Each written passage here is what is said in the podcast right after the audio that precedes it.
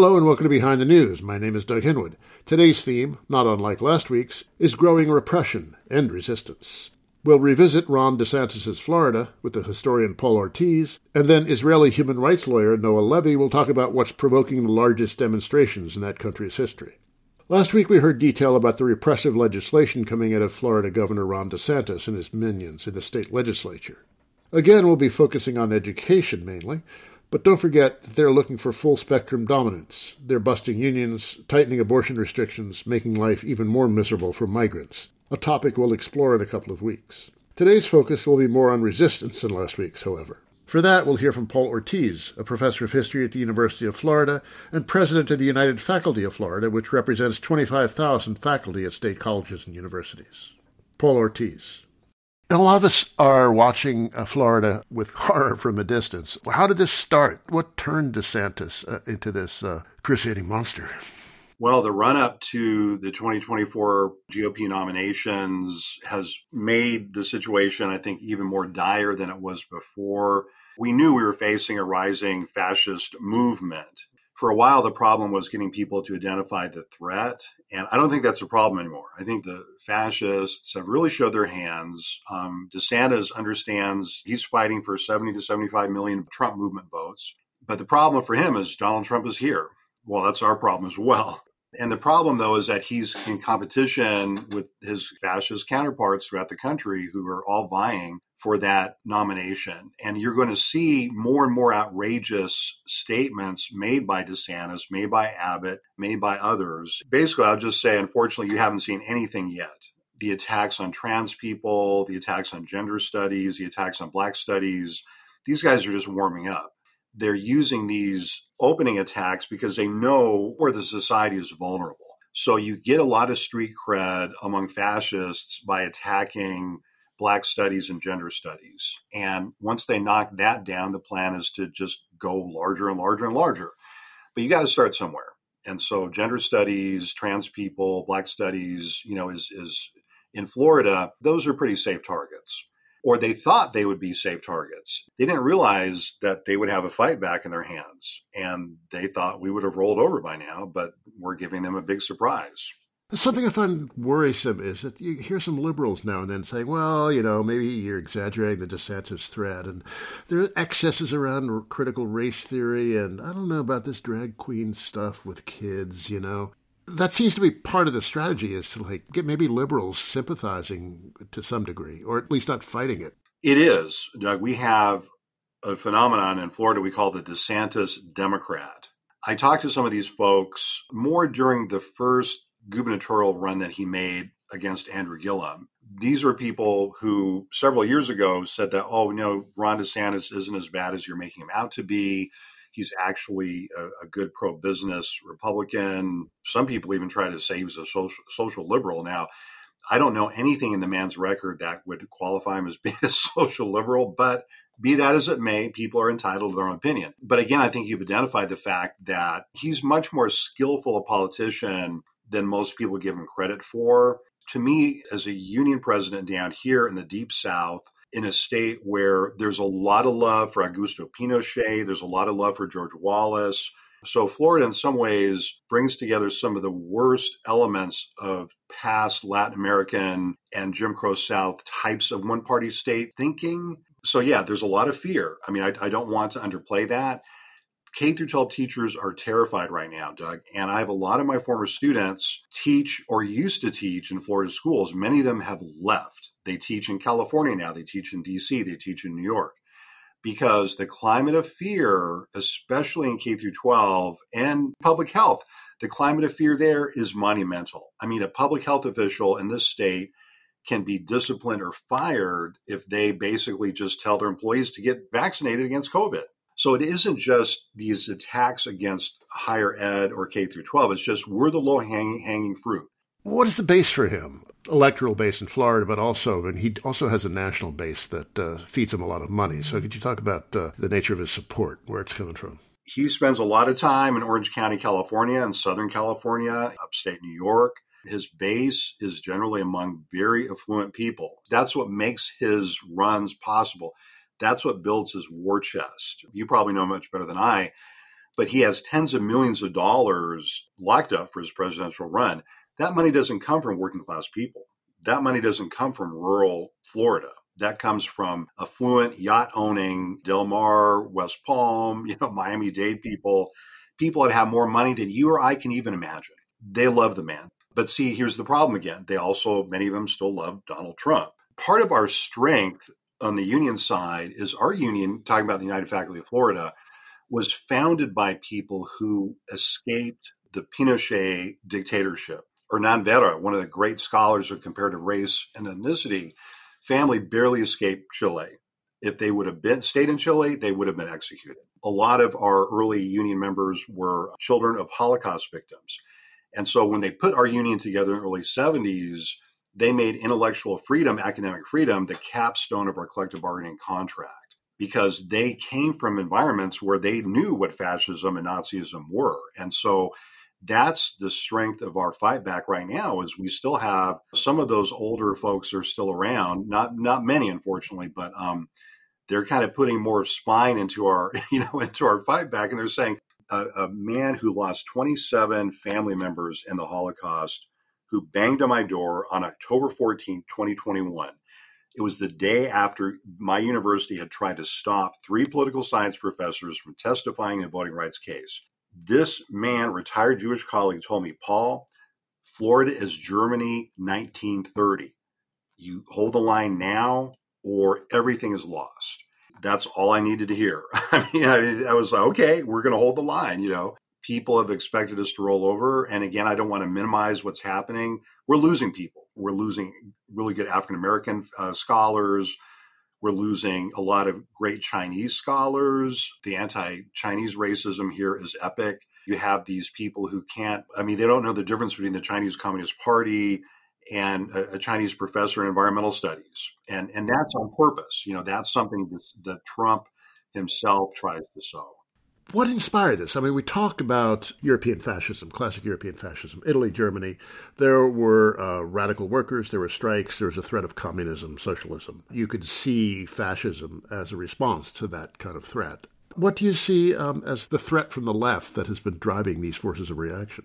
There are similarities between what's happening now and what happened in countries like Germany or Spain in the 20s and 30s or in Chile in the 1970s but there surface similarities. So the situation here on the ground is much different. I mean, there is no powerful socialist or communist movement, but there is Black Lives Matter. There are many younger people. There are many faith based communities. I mean, okay, so let, us look at DEI, diversity, equity, and inclusion.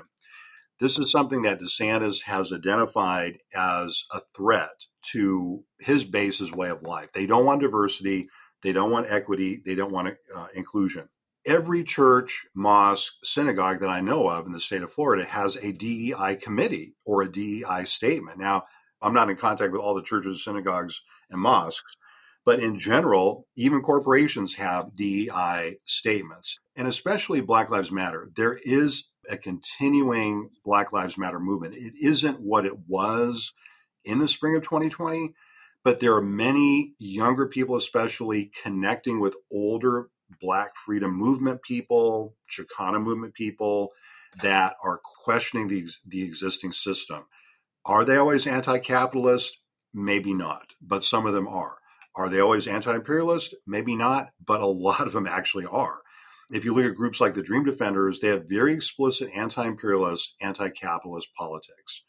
These are the things that the DeSantis people sees as threats. Now, again, these are not mass parties. The Dream Defenders are not a mass party, but they do represent um, a threat to the existing racist status quo. And DeSantis knows that. Do they have the power to take the power? Probably not. but they're they're perceived as a threat nonetheless. Do public sector unions at Florida have the ability to take power in the state of Florida? Absolutely not.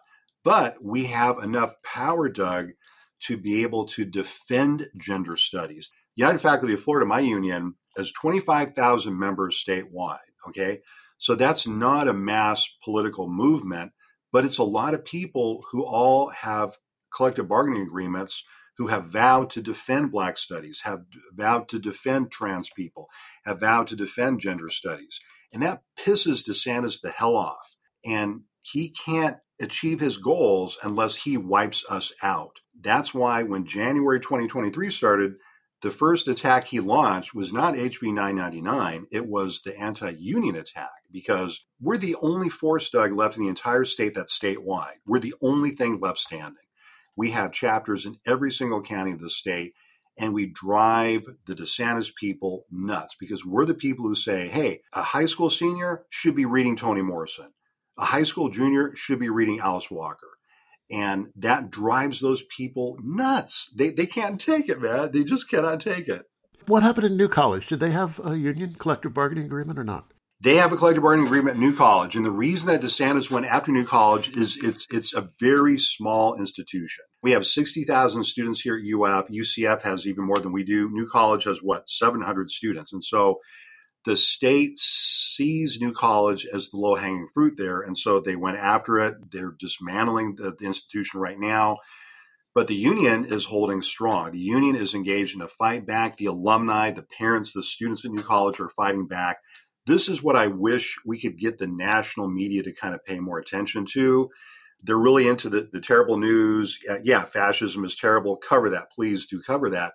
But also cover the fight back. The people at New College, and we're backing them too from here. All the union chapters are supporting the New College folks. I mean, in the short term, the state can do a lot of damage to New College, and it is. Christopher Rufo, I mean, he's like walking damage, that guy. Yeah, exactly. And see, DeSantis, when he first came into power, one of the early projects that this guy Corcoran, you know, who's the new so-called president at New College, they try to pull a big scam. Jefferson County, Florida was supposed to be the nation's laboratory for the state seizing control of an entire school district and turning it over to a corporation.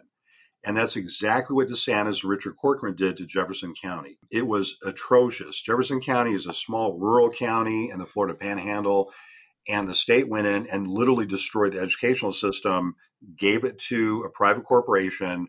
There was so much graft and corruption in that whole deal, they ended up quitting and saying we can't do this.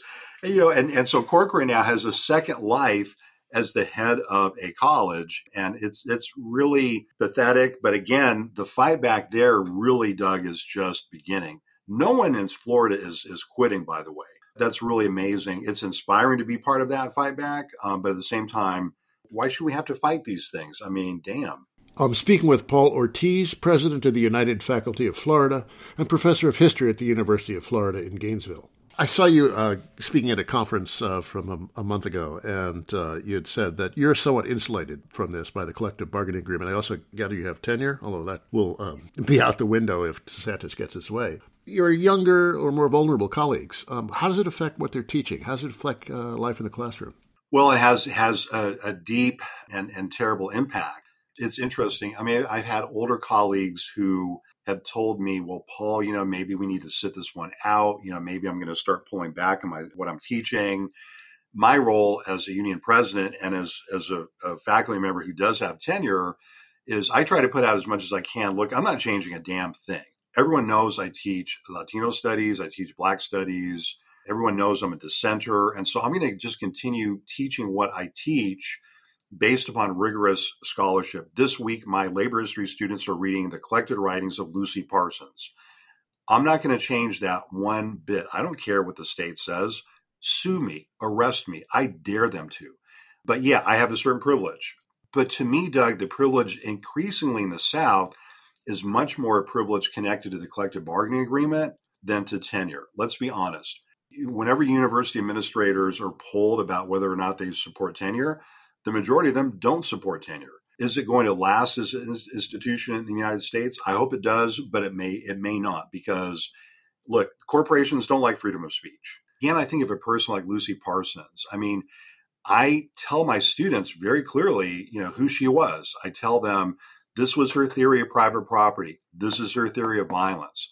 She tells poor people, stop getting picked on. If you don't want to get picked on, then you have to fight back. And if that means using armed self defense, then so be it, because capital is going to beat the hell out of you. And so, yeah, if you don't fight back, they're just going to destroy you. Okay. So to me, if you can't teach Lucy Parsons, why would you even bother to teach a labor history class? You know, if you can't teach Kimberlé Crenshaw, why would you even bother to teach a Black Studies class? And the sad thing is that especially in Black Studies, um, I, I, know most concretely about Black Studies throughout the state of Florida. And, and what I know is that there are younger faculty, but also older faculty as well, who are just who are scared and who have taken out parts of their syllabi that they feel might get negative coverage by the state. This is what started happening three years ago, Doug. I, I started hearing colleagues here at UF and other professors and other campuses say, well, well, what would Ron DeSantis think about this syllabus? What would Ron DeSantis think about this grant proposal? I try to like deal with that on a one on one basis and say, what the hell does it matter? What did the traditions of your discipline say about this if you're an economist or a biologist? Is this sound science? Is this rigorous? That's what you should be concerned about, not what the state says or does not say. Anticipatory obedience has become a big concept here in Florida. And we use the term to identify the fact that even when you have tried to stop the political scientists from giving the testimony on voting rights, I don't think Ron DeSantis ordered UF to, to do what it did. I, I just think that UF is anticipating what they think Ron DeSantis wants them to do. Frankly, I don't think he'd give a darn about that voting rights case. But again, you know, you have administrators and such saying, well, you know, we better be careful here and that's one of the real threats we're facing. What about uh, folks up in places like Brooklyn who say, well, you know, that sounds terrible, but I'm safe here in my blue bubble? What do you say to that? That bubble is shrinking, Doug, rapidly. I mean, I do panels all across the country thanks to the capitalist miracle of Zoom. Two years ago, people were saying things like that up in Brooklyn. They're not saying that anymore. Increasingly, they're understanding that the, the struggle, if they're not already facing it, is coming their way the old notion that you could just isolate the South or parts of the Mountain West, you know, and say, well, you know, we'll draw a ring around these places where we're lost, you know. Again, I mentioned at, at, the top of the hour, I mean, basically, a lot of the funding, a lot of the support for what's happening in Florida is coming from out of the state. There's a lot of support coming from the blue states in terms of wealthy ruling class people. I think that's what people need to like recover. And, may, and maybe just because I'm teaching labor history now, but Americans need to understand that we have a ruling class in the society. I don't care what they say. And you can trace it all throughout U.S. history. And um, it, it's never it's never been gone. I mean, it's the the society was founded on the idea of the many and the few. It's in the Federalist Papers. It's in the Shays Rebellion. It's in the early uh, Supreme Court struggles. They use that metaphor, the many and the few. You're either on this side or that side. And what we're seeing in Florida is very similar. I mean, I don't know if there's even any left or right in Florida. What I do know is that there are people gunning with the rich and affluent and ruling class people. They're the ones that took over New College. Most of those people from the Board of Trustees, they're not even Floridians. They're wealthy, affluent people who are agents of the ruling class who have come to Florida to destroy our public institutions. The long term goal here is to wipe out public education. I've talked to some of these people, Doug. I talked to some of them when the Jefferson County, Florida struggle was ongoing. They despise public institutions. I mean, they despise people like you and I, of course, but but their big target is public education. Their big target is public health. Their big target is Social Security. It's Medicare. They want to destroy everything. I mean, sometimes I think these people are the only true revolutionaries left because some of my allies are saying things like, well, Paul, you know, maybe the union should open a dialogue with those people. I'm like, look, we always have tried to open a dialogue. They don't give it. yeah, they want to kill you. yeah, I mean, if they could, I mean, but what we taught the Richard Spencer people here is kind of what we're teaching the Ron DeSantis people. I mean, we retired Richard Spencer in Gainesville, Florida. And the way we did that was we taught them before he brought his minions that we fight back down here. And we told them, look, in the deep south, even liberals carry guns, and y'all are not marching through our neighborhoods. When we got finished with him, Richard Spencer left the University of Florida, and a few weeks later he said, you know, this is not fun anymore. Poor guy. Yeah. Poor guy. Yeah, exactly. But Doug, you know, history tells us you got to stand up to these people.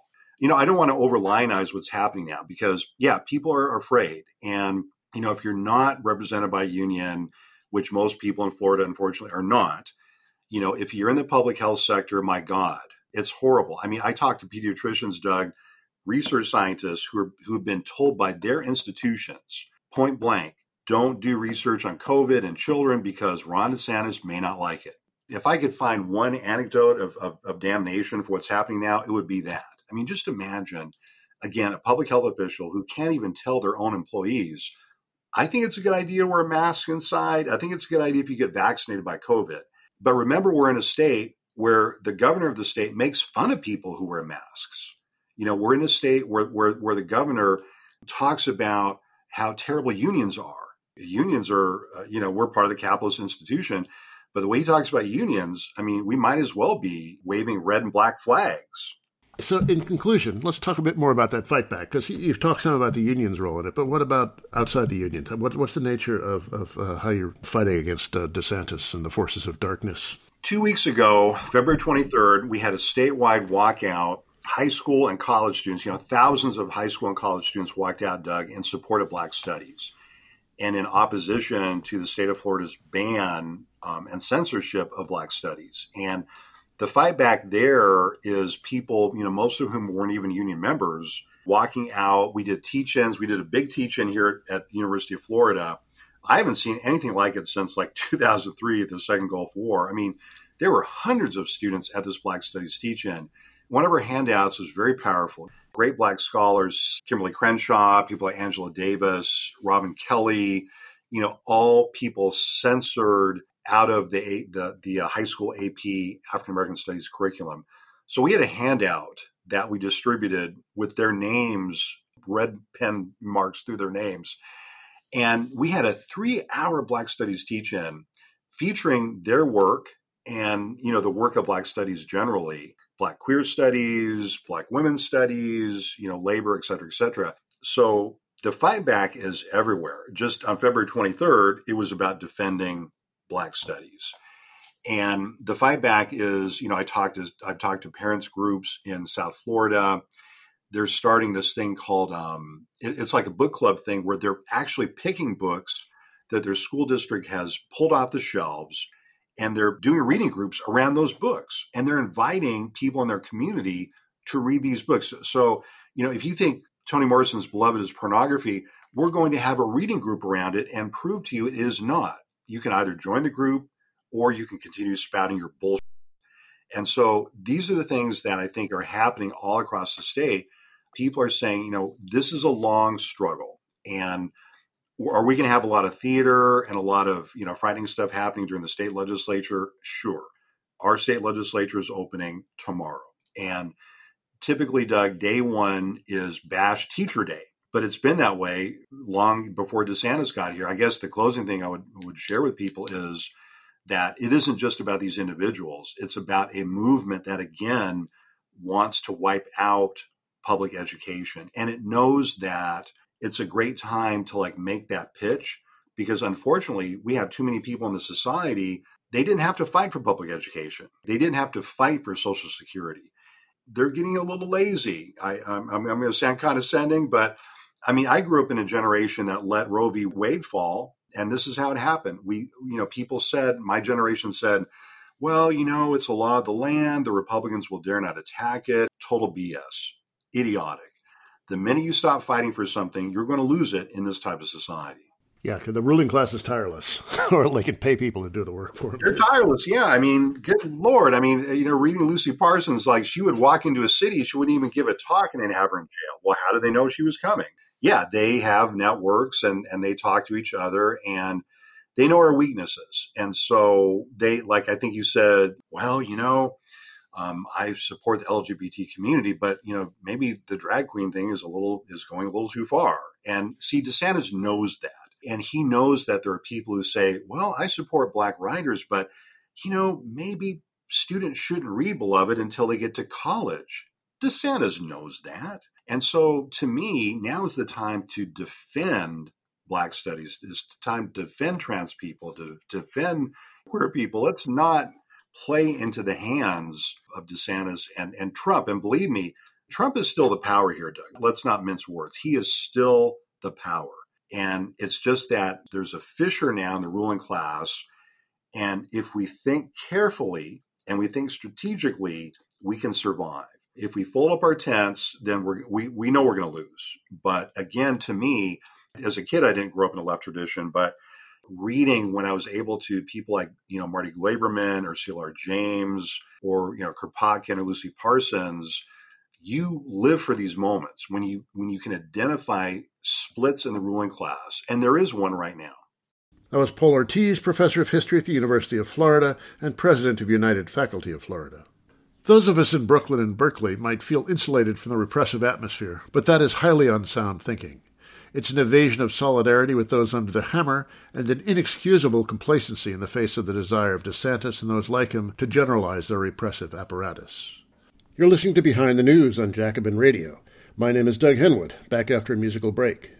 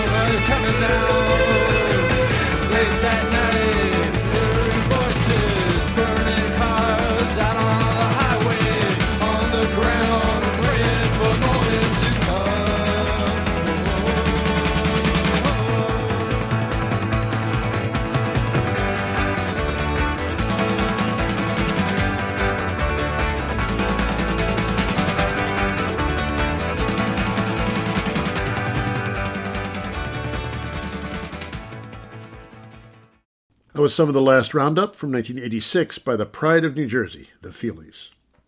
Next, turmoil in Israel, where Benjamin Bibi Netanyahu's government, a coalition of his right wing Likud party and even further right parties, is facing some resistance.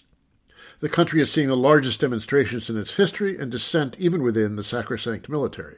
What's going on? To answer that question, we're joined by Noa Levy, an attorney who specializes in human rights law. She's secretary of Hadash, a socialist and anti Zionist party with four seats in the Knesset, the Israeli parliament. She's also head of its Tel Aviv branch. The Jewish Power Party that Noa Levy talks about traces its origins to Meir Kahane's Kach Party, which was banned for its advocacy of racist violence in the 1980s. Its descendant too advocates racist violence, but apparently that's not a ban-worthy offense anymore. Noa Levy. So let's talk first about Hawara. Is that how you pronounce the town? Yes. I've seen some Israelis and even the Financial Times calling what happened a, a, pogrom. What's going on there? Why is this a center of such violence and attention? I think we need to, to take one step uh, backwards and understand what is happening right now in the Israeli politics uh, generally. After five rounds of elections, the government that we're facing in the last three months is a government of the right wing, which is based heavily and depends heavily on the ultra extremist settlers, colonialist settlers. These colonialist settlers were in the parliament also before, but they were smaller and unimportant in a way. In the territories, these colonizers, these settlers, what they do regularly for the last 20 years is trying to push the Palestinians outside of the what's called the C areas. The West Bank is divided by the Oslo Agreement to areas A, B, and C. A is the highly populated Palestinian cities. B is a bit less, let's say, and C is an area in which uh, is uh, heavily populated by the, the settlers. The settlers are trying very hard to push the Palestinians' villages of the C areas to leave their territories and actually have a kind of an ethnic cleansing of, uh, they call it free will.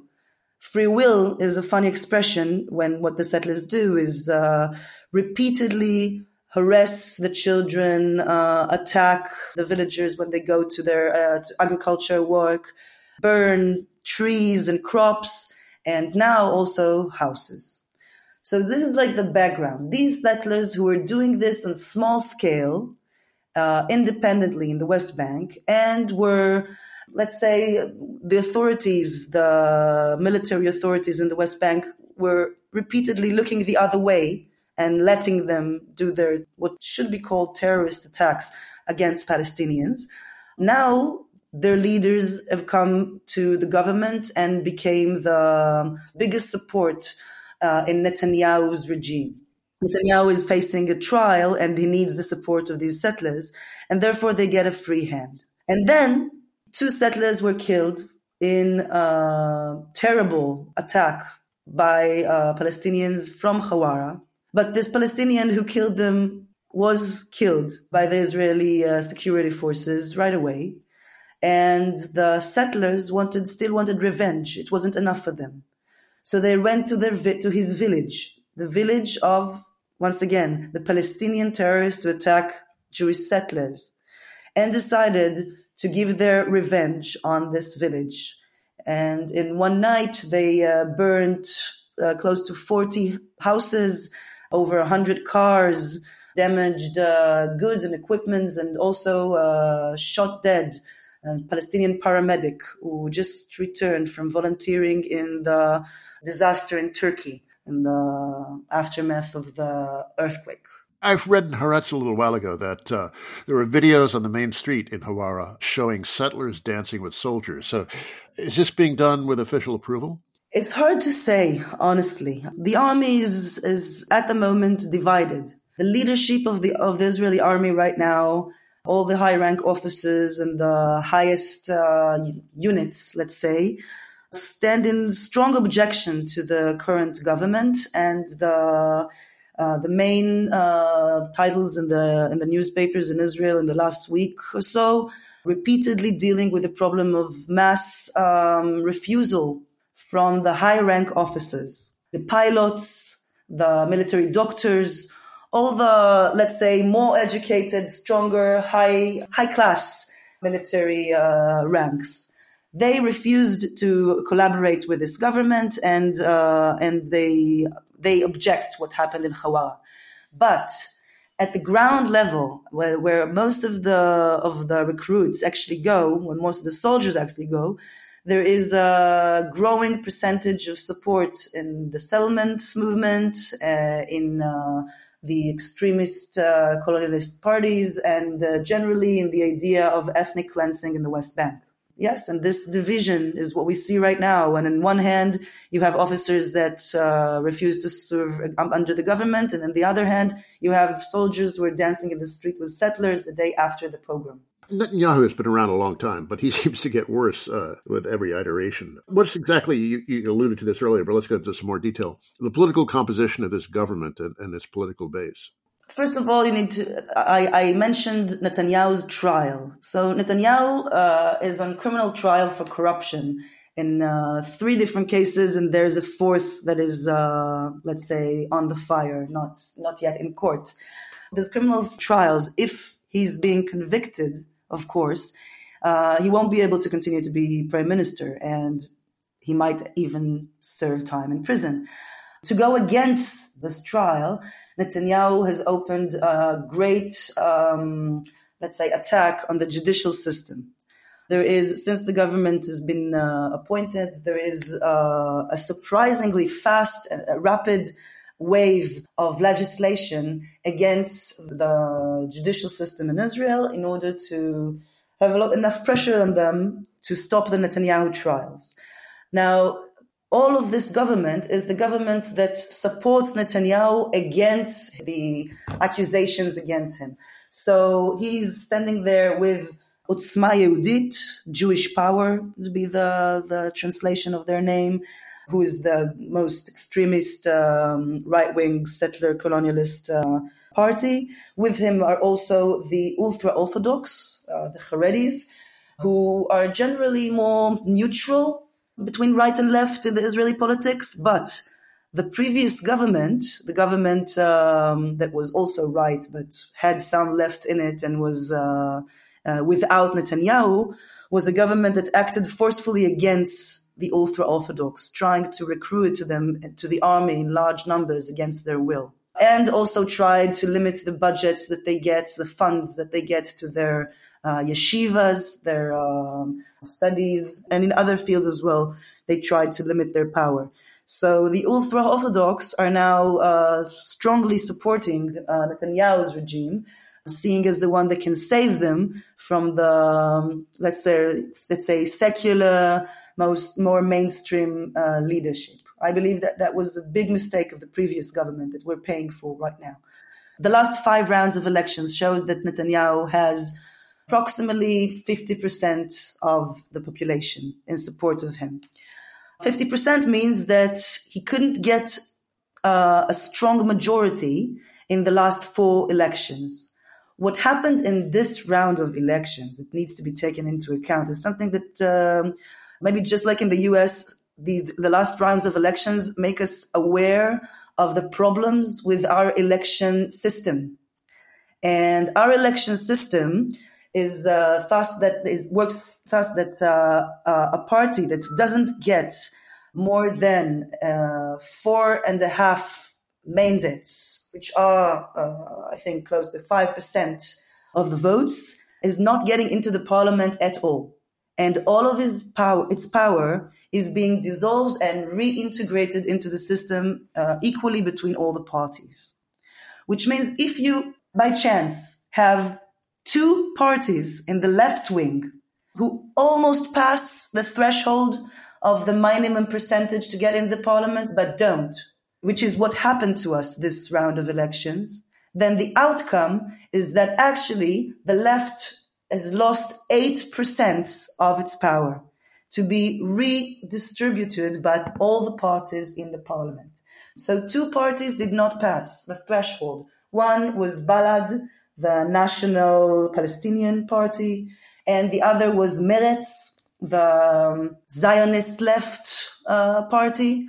They both had four mandates, but not 4.3 or 4.4 as was demanded to get into the parliament, which mean all the votes that they were given, close to 8% of the votes in total, uh, were taken off the left wing and redistributed by all the parties in the parliament, which meant the right wing actually got a step forward.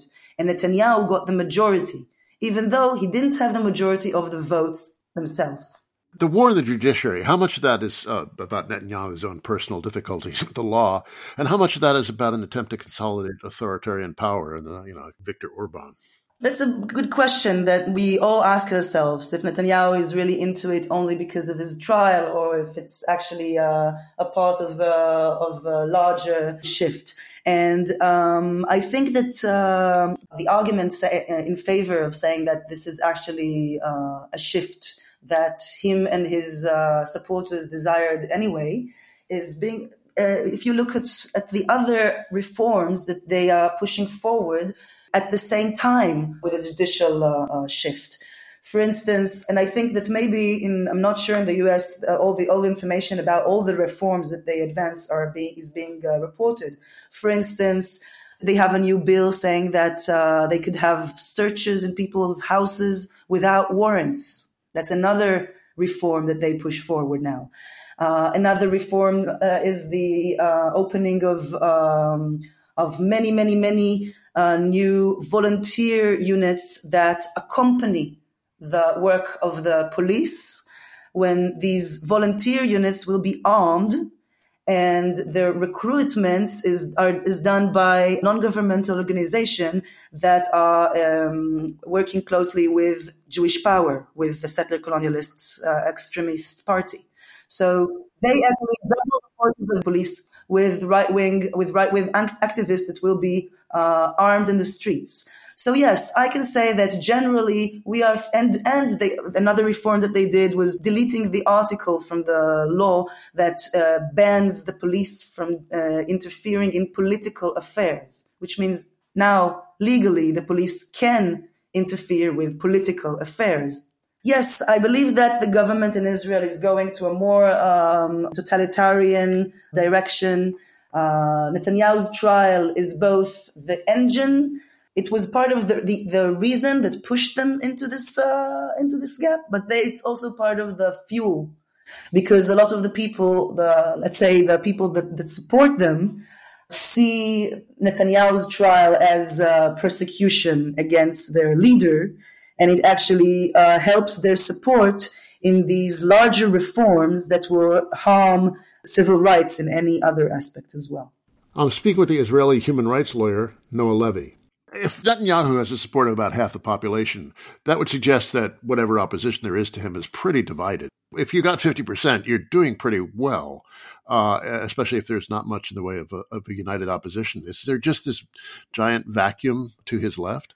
Yes, I believe the left is, uh, um, for the last many years, had a vacuum. Ideologically speaking, I believe that you need to understand it in the background of the question of what is Zionist left. Zionist means that you want the country for the Jews. Left means that you want equal rights for everyone. Let's say the conflict between these two uh, ideas became more and more uh, came to the surface, and a lot of people started seeing the Zionist left as uh, hypocrites. You know, they're hypocrites because they say they want equal rights, but they actually want Jewish rights. So they want the same thing as Netanyahu, only they phrase it in different words. And this is the criticism that was done upon them. Of course, they are not uh, totalitarians in their uh, demands, but uh, the ethnic nationality of Israel is problematic. And uh, the fact that the left refused to to give, let's say, um, progressive opinions about this subject, uh, I believe that uh, caused it, the fact that there is there wasn't any accepted strong leadership in the left in the last uh, ten years.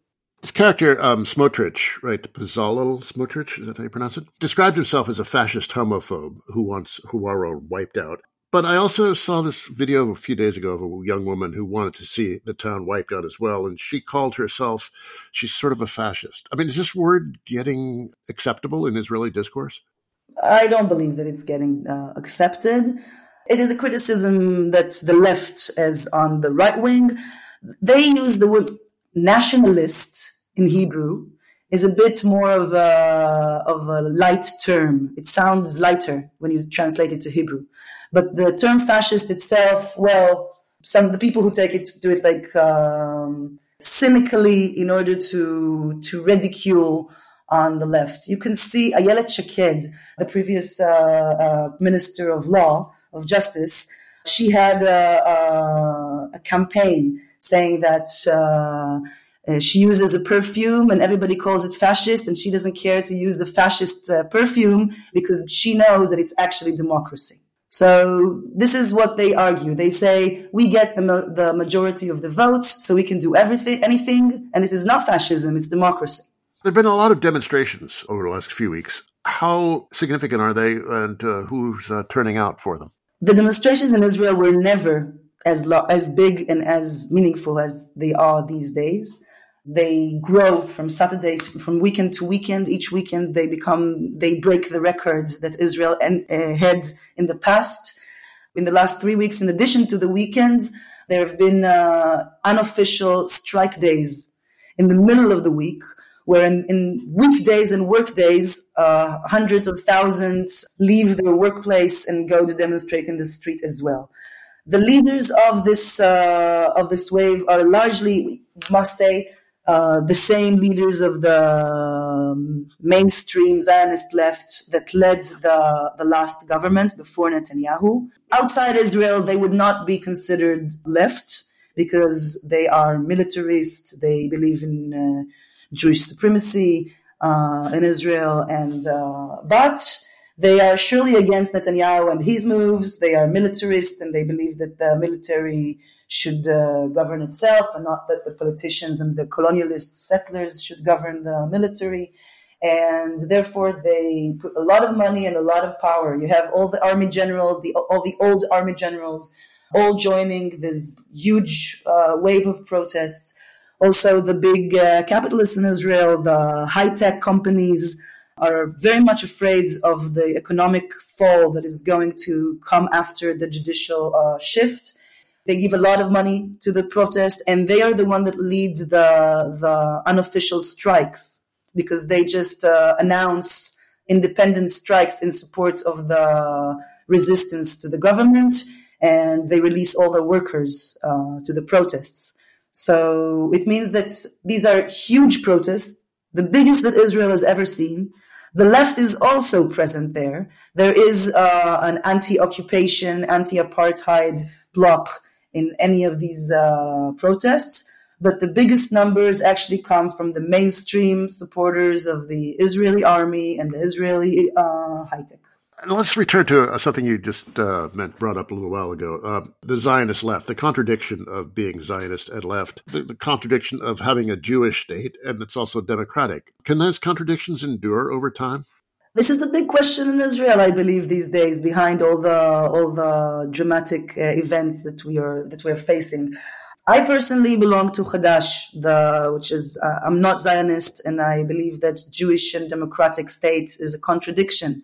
Uh, when 20% of the population in Israel is Palestinian, uh, inside the Green Line, I mean, uh, without the occupied territories, uh, saying that Israel will be a Jewish state means that democracy will be only for the Jews which was the situation in the last 75 years. Having said that, there is still a big political stream in Israel that believes that Jewish and democratic uh, could work well together, that the state could be Jewish in its uh, character and its uh, culture, but also give equal rights to the minorities. These people are uh, losing their base of, uh, of leadership as the main leaders of Israel, but they still have uh, great support, especially from the, as I said, the strongest institution, the capital, the army is still in support of them. I don't believe it can endure because this contradiction is uh, uh, has brought us to the point where the Zionist left cannot present uh, a real leadership that uh, could consolidate enough support to win elections. Does the occupation um, help keep the country together in a sense, uh, creating this common enemy um, that uh, can paper over those fissures within the society? Generally, yes, of course. Uh, occupation, and, and, it's not only occupation, when we have to say it's also the ongoing war effort that Israel brings forward to all of its neighboring countries. For instance, today, Israel attacked uh, uh, civil airport in Khaleb, Syria, causing casualties in uh, in a civil, uh, I mean, in the middle of a, a huge city. For some reason, these uh, incidents are not being uh, replied or even noted in the international sphere. But but yes, Israel keeps on engaging in acts of hostility with all of its neighbors, and the situation of being what's called we call sometimes they call sometimes a villa in the jungle. We are the only advanced European Western country in a sea of enemies. This picture, of course, helps consolidate both the support of the government and the nationalist regime in Israel, and both uh, get the support of the Western countries who look for allies in the Middle East. It seems like a pretty grim picture. Do you, do you feel like your society is falling to pieces? Israel is not a simple place to live in. Uh, a lot of people are leaving, actually, uh, as we speak. The last uh, few months have been uh, showed a, a great uh, jump in the number of Israelis that are seeking to get second passports in order to be able to leave the country. I am not among these people. I believe that you know I, we belong here. Uh, this is our country, and we need to, to go past these obstacles yes, Israel is a pawn of the whole world, okay? If Israel would stand in front of the Palestinians by itself and not be the, the, um, the long hand of uh, the United States of the, the, and all the Western world, then it could not continue in this ongoing uh, policy of occupation and uh, harboring wars to all our neighbors.